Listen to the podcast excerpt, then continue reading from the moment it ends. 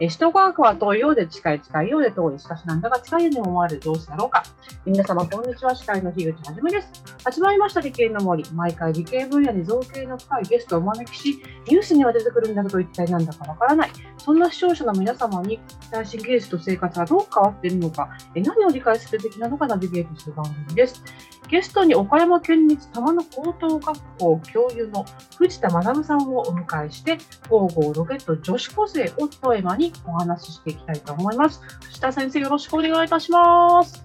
よろしくお願いします。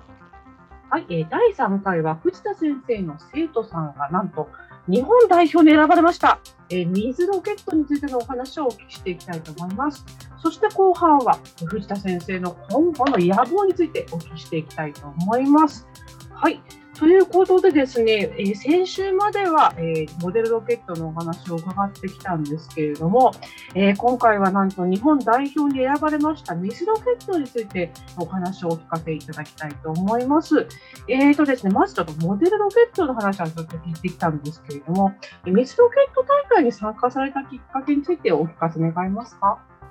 はい、えーと、実は、えーと、2020年に、えーとまあ、僕自身があの JAXA の、えー、SEEK という、えー、 Space Exploration Educators Conference というその宇宙を探求に利用する教育者の国際会議に、ね、の、まあ、派遣事業に応募してで、まあ、たまたま選んでいただけて、えー、その JAXA の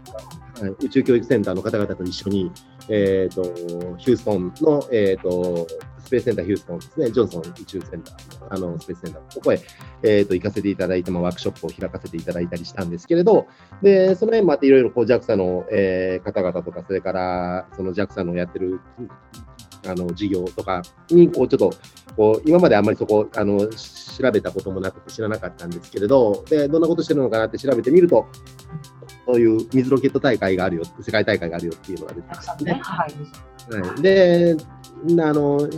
えーと、去年は開かれなくて、一昨年まではこう、えーとまあ、相模原、えーと、JAXA の相模原、えー、キャンパスの方で開かれてたんですけれど、えーと、今年は本当その、まあ、コロナ禍の中で、まあ、あのオンライン大会になってあそうするとこう旅費とかの心配をせずにこう生徒が、えー、参加できるかなっていうところで、で、実際に、えー、はい、あの、やってみるってこう、生徒に言ったら、はい、あの、何人か、えっ、ー、と、うちの生徒で6人、えー、まあ、あの、2人1チームなので、えー、3チーム分6人、えー、名乗りを上げてくれて、じゃあやってみよう。はい。やり始めか、オンラインだ、だオンラインじゃないと、つくばまで行かないといけないけど、オンラインだと、まあ、岡山に行ったのは。そうですね、オンラインじゃないと書類選考があって、その中からまた選ばれて、で、えー、相模原の方ですね、はい、神奈川の方で、はい、あのー、あったんですけれど、はい、今年はオンラインだったので、まあ、まあ、ある意味気軽に、はい、いけるかなっていうところそして、まあ、水ロケットも、まあ、知ってるようで知らない、あまりね、よく分かってないんですけど、ロケ水ロケット競技について、あの、ちょっと簡単にですね、ご説明いただきたいんですけれども。はいえーと、これもやっぱり何種類か競技があって、で実際にも純粋に飛距離を競うものとか、えー、それから定点着地、えーと、目標近くにどれだけ近づけられるかっていうのがあって、でえーと、ここ何年かはその JAXA がされているその水ロケット大会、まあえー、と国内予選、それから世界大会につながっていく分は、大体60メートル先への定点着地で。えーと60メートル先に目標物があって、でそこに、まあ、どれだけ近づけられるかいうところ。うん、これ、あの、まあ、原理としては、えー、ペットボトルに水を入れて、で、その水、ね、そのペットボトルの中にこの空気を送り込んでいっていって、そのその圧力でこう、えー、ロケットを発射するって感じなんですね。そうですね。で、空気だけだと結局吐き出すものが軽いので、まあ、十分な速さを得られなくて、水を入れることで、あのまあ、後ろに向かって重たいものを吐き出す。その分、えーまあ、ロケットが、まあ、前向きの速度を得られるので、それでと、より遠くまで飛んでいくっていう。はい、あそうかで水がこう吹き出すときにバーンって前に。はい、なるほど、ありがとうございます。で、えー、まあ、これ、まあ、その前は要するに今コロナ禍で、えー、もうオンラインになったんですけども、その前は世界中でやったの大会だったわけですよね。えーとそうですね、大体アジアを中心にみたいなんですけど、アジア太平洋宇宙、えー、と機関会議なので、はい。でえー、と日本のそれこそ筑波であったりとか、それから今年は本当はオンラインじゃなかったらベトナムへ派遣したんですけれど、はい、あの、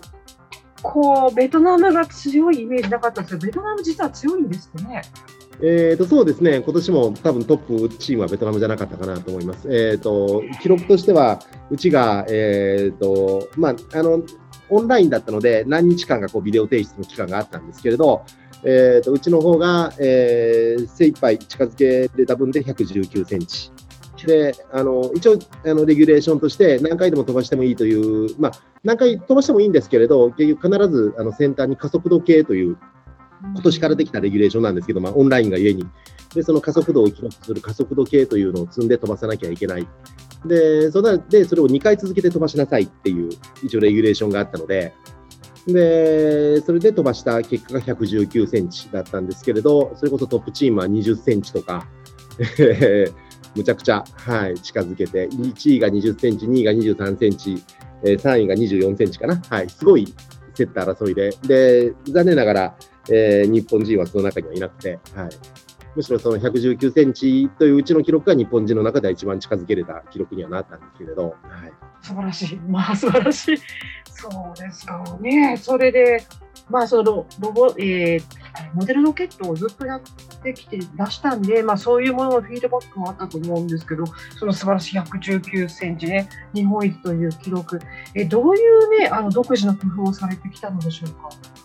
はい。えー、とそうですね、やっぱり、えー、と一つは目標に近づけなきゃいけないので、えー、とそれで方向性をはっきりさせたいと。で、であのモデルロケットなんかやっぱりその方向性をはっきりさせるのにあのランチロッドっていってこう細い、えー、と金属状の棒をロケットのそばを這わせてそれをこうしばらくの間ロケットがこうずっと使ってこう上に上がっていくっていうことでまあ方向性を決めるっていうのがあってで、水ロケットの発射装置にもそれをつけてでやっぱりそのできるだけこの的が狙いやすいように目標物をに向かって最初の動きですよね最初の動きがぶれないようにまっすぐ飛んでいくように、まあ、工夫した。それからやっぱり囲い囲いっていうか、スロットみたいな。そうそうですね、まっすぐ飛んでいく、こう針金、まあ、狙いを定めるためにそれを。はい。それからやっぱりフィンも、やっぱりどうすれば、まあ、交代力がいいよねっていう、そのモデルロケットでもかなり後ろへこうフィンを寝かせてますので、斜めにしてますので、そういう抗体翼にしていこう。まあ、かなり初速も速いので、抗体翼がかなり有効かなっていう。で中にはその、ちょっとモデルロケットでは試してないんですけど、この後モデルロケットで試してみたいなっていうのは、そのチューブ状のフィンを羽をこう普通の羽じゃなくてこう円筒にして、でそうすることで、はい、流れが制御できないかなっていうところで、実際にこれペットボトルでやってみたりとか、はい、水ロケットでやってみたりとか、あと、そうですね、やっぱりその重心の位置もあって、やっぱ後ろがどうしても重たいと安定して飛ばないので、できるだけ前の方に重心を置いて、で、えーと、テニスボールですよね、テニスボールを半分に切って、あの公式の、それをこうバランバランサーであのウエイトとして入れたりとか。あであの前の方を重くするためにそこにつける。はい、前の方も託して、で、安定して飛ばすと。はいはあ、それをテニスボールでやるって誰が考えたんですか？あーテニスボールでやるのはね、えっ、とね、うんいろいろこれも多分試行錯誤の結果です。はい。ああねすぐには思いつかないですよね。すごいですね。で、えーでいろいろとなんかあのご工夫をされてるんですけど、これね1位が20センチでまああの日本で一番でも119センチってこれ何が違うんでしょうねやっぱり海外と。そうですね、まあ、もちろん気候の条件とかいろいろあったあるのもあると思うんですが、まあ、例えばうちなんかだったら日にちのあの期間があるので、できるだけ風が吹かない日、吹いてない日っていうのを選んでもちろんやって、まあ、おそらくどこもそういう形ではやってきたのかなと思うんですけれど、オンラインだとね。日にちがね選べるから。でやっぱりあの一つは発射装置に発射。あの発射装置にもっと工夫をしなきゃいけないのかなっていうのは今回、まあ、僕はか彼女たちの動きを見ててちょっと痛感したのがやっぱりあのこう水を旅ごとに2回連続で飛ばさなきゃいけない。とすると水をロケットに充填しなければいけない。でも逆さにすると水が出てきてしまうのでこれはもう発射装置を動かさない動かして装着しないと水がこうでそうすると、やっぱりせっかくこう狙いを定めた発射装置も、えもちろんそれで場所とか決めるんですけれど、場所とか決めて、あれなんですけど、やっぱりこう微妙にずれるというのもあったりとか。そう、はい、そう装填するときに、その向きとかがずれちゃう。はい、とか、あとやっぱりそのさっきの話の中で出てきたこう目標を狙う、えーと、金属状の棒ですよね。それもやっぱりもう少しちょっと長くして、こうきちんと狙いを定めれるようにするとか、もう少しこう機械的にこう角度触れるとか、えー、そういうちょっと精度を上げる工夫を、やっぱりその特に発射装置の部分でいるのかな、そのというふうな、でそれこそやっぱりペットボトルロケあの水ロケット自体も個体差が出てくるので、の個体差に合わせて、まあ、各人が発射装置をこう作っていくような工夫を精度を上げないといけないのかなっていうのはちょっと痛感しました。ないもんですね、こちらはもうだロケット、ロケットばっかり頭に頭にね、あれ考えちゃいますけど、本当ね、発射装置とか、そこのスロットのこの軌道決めるところとか、そっちなんですね。そう、まあ、そっちもあるかなと思ってます。はい。そうか、そういうのは、海外の方はそういうのをやってるのを見て、盗み見て、あそっちかもっていう今状態なんですね。そうですね。あの、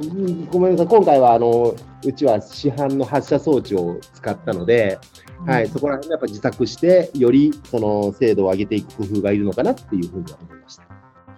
これって、あの、まあ、日本、えー、1位になったってことなんですけど、なんか表彰とか、なんかあの、あの要するに世界の人たちと会う機会とかってあるんですかねあオンラインだったので、オンラインのミーティングは、 Zoom はそれこそ、はい、ありました。はい、あの指導者は指導者でこう、 Zoom のミーティングがあって、で、子どもたちは子どもたちでズームのミーティングがあって。はい、ああ、子どもたちはじゃあ、ズーム、え、何語で喋ってるんですか、ね、ああの英語で喋ってたと思います。すごいいい経験ですね、本当にね。素晴らしいです、ね。僕は英語は苦手なもんでね、もう本当すごいなと思いました。で、まあ、先生のお話聞いたら、その英語をね、あの、勉強したいとかね、国際交流をしたいっていうね、本当素晴らしい、そういうね、ロケットらっしゃるにしてらっしゃる子もいたんですけどね。なるほど。で、こう、じゃあ来、来年に向けてもう準備とか始めてるんですそうですね、来年は対面になるかもしれないんですけど、でもやっぱり、はい、あの行きたいな、行かせたいなっていうふうに生あの生徒いてほしいなっていうふうに思っています。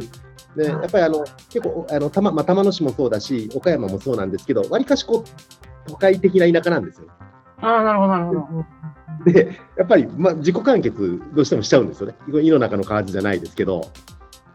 結構、特にあのうちの生徒とか、やっぱり残ろうっていう子は結構多いので、はい、やっぱりその、まあ、残るのはもちろん、外を見た上で残るっていう選択はいいかなって思ってるんですけど、やっぱりそういろんなところをぜひ見てほしいし、いろんなところに出ていってほしいなっていうふうには思っているんで、でいろんなことを体験してほしいなと思ってるんで、はい、やっぱりぜひ行ってほしいなと思ってます。もうちょっとモデルケースしたいぐらいですよね、国際交流をしてくるけど、最終的には地元に戻って、仕事についていく。ね本当にこういう大人が増えるとですね、いいあの地方創生にもなるのではないかと思います。はい、ありがとうございます。えー、お話は CM の後も続きます。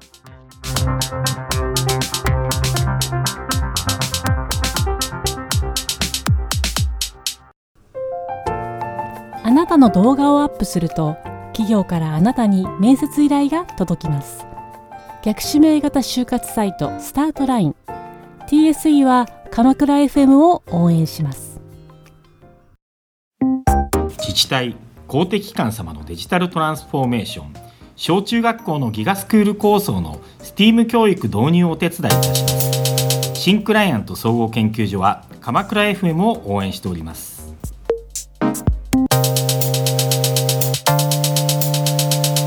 それではここから藤田先生の今後の夢とか野望についてお伺いしていきたいと思います。これは生徒さんも聞きたいんじゃないかと思っているんですけども、ぜひよろしくお願いいたします。まず、えー、っとですね、ロケット作りの野望。まあ、生徒さんね、ロボット開発チーム、水ロケット日本代表だし、モデルロケットは全国大会で女子学生チーム日本一。その上でまだまだ野望はございますのでしょうか？はい、えー、やっぱりその女子チームのカテゴリーという中で1位にはなってますし、まあ、あの中高生のチームというカテゴリーの中では3番目には入れていますけれど、じゃあ一般の方々とも比べたところで、じゃあどうかっていうと、やっぱりまだ表彰台に上がれる、えーところには行ってないので、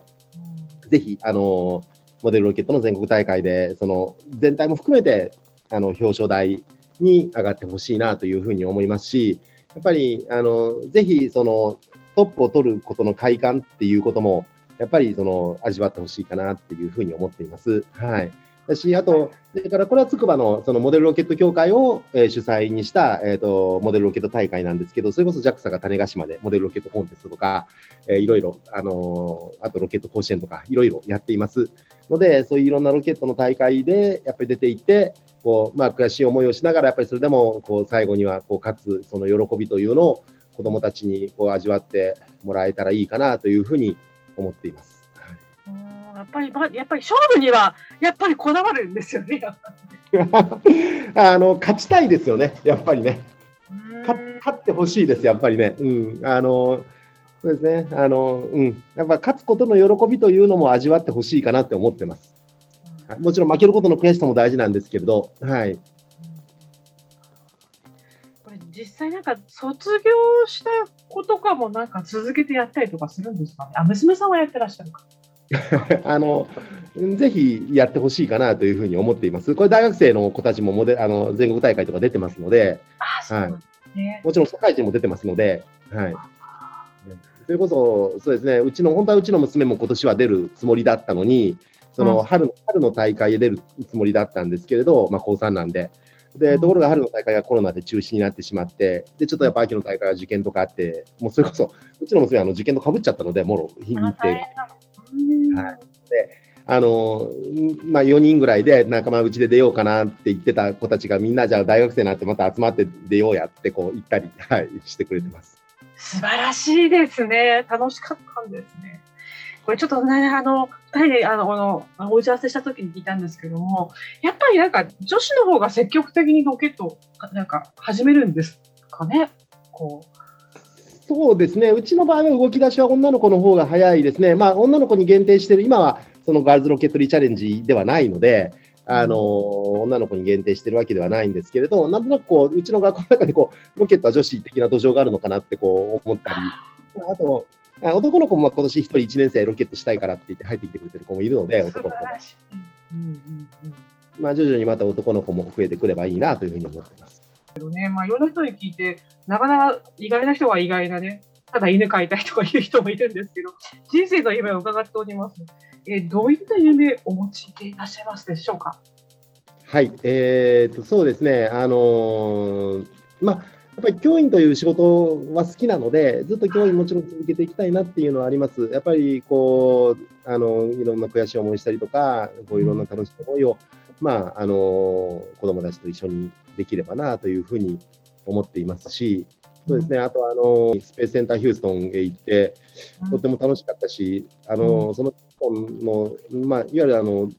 郊外なので、ちょうど NASA の基地しかないような、まあ、わりかしこう落ち着いたあの街で、夜出歩いても、何のこう問題もないような、あなんか、ここ住んでこう、そういうあの英語苦手だけど、英語のボランティアするのも楽しそうだなとかってこう思ったりしながら。はい、そうなんですよね。シニアになってからね、その JAXA とかで、あのね、JICA とか入ると多いんですよね。もうずっと聞いてて思ったんですけど、なかなかこの地方でいろんな取り込みをしても、なかなかこう、人集まらないとかうまくいかないとかあると思うんですけどね、なんかこう、伺ってるそのロケット関連で、周りにそういう学校がいっぱい多いじゃないですか。ね、ななんでこの西日本はそういう土壌があったんでしょうかね、やっぱ種子島とかあったからですかね。あそうですね、うん、科学的なところに興味関心は強いところはあるのかな、まあ、どどこでもそうなのかな、まあ、僕自身も実はそう言いながら岡山から出たことのない人間なので、こう暮らし自体は。はい、玉野市から出たことのない人間なんで、はい、あれですけど。うん、娘さんとなんかなんかやっていきたいみたいな、やっぱりロケットをずっとやっていきたいとかありますか？あそうですね。あの、そういう話ができたらいいなと思ってます。はい、逆にあの、はい、まあ、うん、そうですね、やっぱり僕ら、あの実はその今、物理やって、物理大学も物理行ったんですけれど、あの正直なこと、正直なところで、やっぱり一番の第一希望として航空系に行きたいっていうところはありましたよね。そうだったんですね。あの、狭き門でございますよね。飛行機プラモデルが大好きな人だったんで、はい。なるほど。そっか、でも、そっか。今、えっ、と、じゃあ、えっと水ロケットと、えーモデルロケットで9人9人とかなんですね。えっ、とね、9人、6人ですけれど、えーと、モデルロケット自体はね、でも今、1、2、3、4、5、6、6人、7人、6、7人か、今の。で、えっ、と、まあ、3年生はもう入れればもうちょっと増えるんですけど、3年生は受験があったりするんで、で水ロケット自体は今6人なんですけれど、まあ、また、あの別に学校のそのクラブ活動とか、えー授業の中でやっているわけではなくて、もう本当にもう生徒があの放課後残って勝手にやりたい子はやってるような感じなので、ぜひまたあの声はかけて増やしていけたらなというふうに思っています。うん。こう、なんて言ったらいいのかな。みんなだからね、すごい、あの、理系でガリガリの子がいるかと思いきやね、なんか、おおらかですよね。なんかこう、絵が描きたいとか、なんか、なんですかね、はい。本当にロケット見て、なんか、あの、とんあの飛んでるのが楽しそうだからやりたいみたいな、ね、目がキラキラしてる感じが。あの僕自身もあの、はい、もうせもちろん生徒に成功してほしいっていうのもあるんですけれど、はい。生徒生徒の失敗をこう笑いながらも見ていたいなっていうところもあるんで、こう笑いながら、見ながら見れたらいいなっていうところはあるんで。いいですね。本当、藤田先生に教わった子は、ね、あの、幸せですよね。やっぱ先生との、あの、出会いってあると思うんですよね。いえいえ、もうそんなことはないんで、はい。あの、はい。まあ、あの、物理の授業は、ごめんなさい、ガチガチに、はい。受験対策やですすね。やってまあ、私0点取ったことありますけどね。でああの、僕も、はい、高校時代4点でしたから、物理。あ、そうですか。ちょっと今、励まされたリスナーが多いんじゃないかな。高3の、高3の、えっ、とね、高3の6月の実力テストで4点でした。それがやばいっていう。はいいや、それでも今ね、あの、物の先生になっていらっしゃいますからね。はい。わからないものでございます。はい、えー、藤田先生、貴重なお話ありがとうございました。ありがとうございました。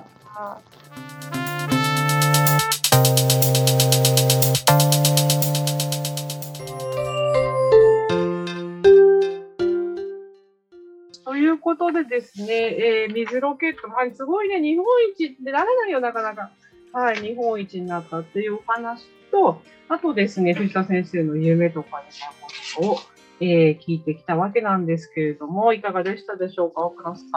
ん。いやー、本当になんていうのかな。まあ、最近はやっぱりメディアが発達して、いろんな全国大会、それもどっちかっていうと、ニッチかつマニアックな全国大会のあのテーマなんかをどうやって紹介されるようになりましたが、それをまだメジャーになる前からコツコツとやられて、うん、ねてか、これまでの規模になってると思わなかったですよ。うん、そう。たそうそうそう。ただね、悔しいかな。私が今関わってる肝付町ではね、鹿児島の一度も大会が開かれてないと。JAXA の施設がありながら、ああ、そうなんだ。ロケット飛ばしていく場所でありながら。そんなにかい、あれ、水ロケットは何回かやってるのか。うんやってないって記憶してますよ。前にね、はあの、実は肝付町ってはやぶさ、初期、初代のはやぶさね。あ初代のはやぶさを打ち上げた基地なんですよ。はいはいはいはい。まだあの JAXA が統合されるその年かなまだ。JAXA が発足する数ヶ月前から打ち上げて。長い年月をかけて戻ってきたという。なんだっけ、JAXA 名前。いつも名前忘れるんだよね、文科省系のなんかの団体です。いません僕もすぐに頭に出てこなくて申し訳ないんですけど。でその時のロケットがミュー5っていうあの当時世界最大の固体燃料ロケットで。うんうんうんうん。あ、の要するにそこの時代からですよね。だからロケットマニアにとっては多分、あの、ミュー5って言っただけですぐにわかるんでしょうけども、その後日本が散々苦労して、あの、失敗に次ぐ失敗を重ねて、今 H2 ロケットまで発展させたと。これはまあ液体燃料ロケットです、それはそれすごいです。はい。えー逆に固体燃料はまた独自の発展をあのさらに成し遂げてイプシロンという今すごいですよイプシロンってね今年11月に打ち上がった衛星なんですけど中にねあのいっぱいあれですよ人工衛星あの打ち上げてるのね今回のイプシロンは。そうなんだ。その中にね、高校生が作った人工衛星もあるの。あ、なんか聞いたことある。あの、うんうんうんうん。そそれあるんですよ。はい。うんうん。どこだっけなどっかの高専。うん。今さっと調べてそれぐらいの、あのーところで、ただそういうのに、やっぱり高校生が実際にもう人工衛星を打ち上げられると、うんうんうんうん。イプシロン5号機ってやつですけどね。はい。全部成功してる。なんかね、全国 10, 10校の高専生が作ったら。しいですね。うん。